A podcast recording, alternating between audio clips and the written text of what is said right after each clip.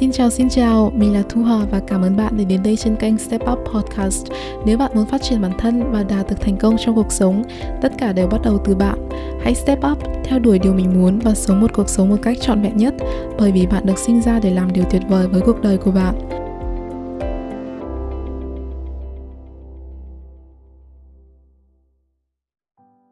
Xin chào, xin chào, chào mừng bạn đến với tập đầu tiên của Step Up Podcast. Mình rất rất vui khi bắt đầu thu tập đầu tiên vì mình có thể đưa kiến thức của mình biết và mình học được đến với tất cả mọi người. Thời tiết ở Việt Nam như thế nào rồi chứ ở bên này lạnh lắm luôn ý. Bão tuyết từ ngày hôm qua và đến hôm nay vẫn chưa ngừng rơi. Mình vừa mở cửa ban công và mình đã nhìn thấy một ông già bị mù đi một mình tay chống gậy mà nhìn thương lắm luôn ý. Chủ đề hôm nay sẽ là mindset suy nghĩ của bạn tất nhiên chúng ta phải bắt đầu từ đâu đó. Vì vậy, hãy bắt đầu với nền tảng cơ bản của bạn. Và tại sao tư duy lại quan trọng đến như vậy? Mình nghĩ điều quan trọng là chúng ta cần nhận ra đó chính là các bạn có cảm thấy năm nay trôi qua thật nhanh không?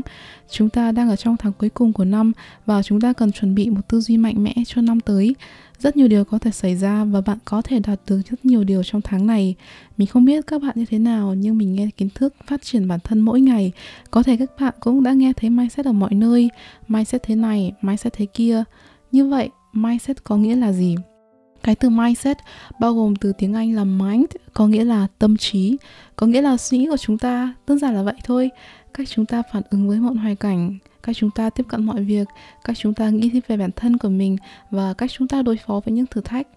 Trong cuộc sống luôn có những thử thách, trở ngại đang chờ đợi chúng ta, nhưng thật không may không phải mọi thứ đều diễn ra như chúng ta tưởng tượng ngay lập tức và đôi khi có những chuyện xảy ra mà chúng ta không muốn trải qua cho dù chúng ta mắc sai lầm nghiêm trọng trong công việc, hay chúng ta bị thất tình, hay chúng ta bị tình yêu của đời mình bỏ rơi, hay thậm chí khi bạn đang mất người thân, chúng ta đều không thể kiểm soát được mọi thứ đang xảy ra với mình. Nhưng chúng ta có quyền kiểm soát cách chúng ta phản ứng với các sự kiện và suy nghĩ về chúng như vậy, mindset của chúng ta được tạo ra như thế nào? Mindset của chúng ta được hình thành bởi kinh nghiệm và trải nghiệm của chúng ta, cũng như phản ứng của những người xung quanh đối với hành động của chúng ta. Điều này có thể là cả tích cực và cả tiêu cực.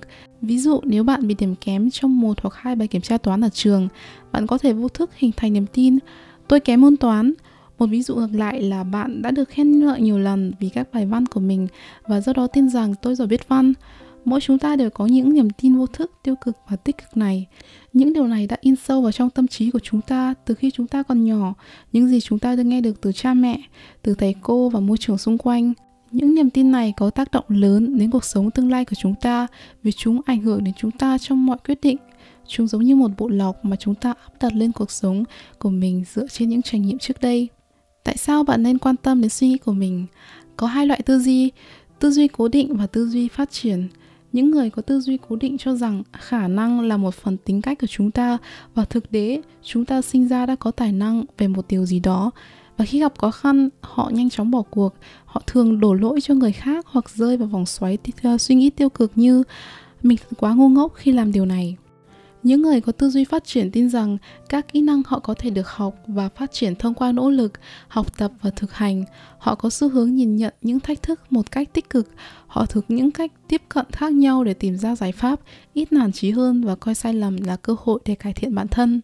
Vậy bạn nghĩ người thành công có tư duy gì? Tất nhiên là một tư duy phát triển. Họ nhận thấy những giới hạn chỉ tồn tại trong đầu của chúng ta và họ không ngừng phát triển, nâng cao kỹ năng của mình. Đối với mình, tư duy tích cực không chỉ là chìa khóa dẫn đến thành công mà còn giúp cuộc sống hạnh phúc hơn vì bạn nhìn nhận những thử thách một cách tích cực và không để những câu chuyện ngoài ý muốn làm bạn khó chịu hay rơi vào trạng thái tủi thân. Tin vui cho những ai thỉnh thoảng thấy mình mắc kẹt trong những suy nghĩ tiêu cực là các bạn ơi, chúng ta có thể thay đổi suy nghĩ của mình. Tiếng Anh có một câu là If you want something different than what you have at the moment, you have to think and do something different than what you have done before.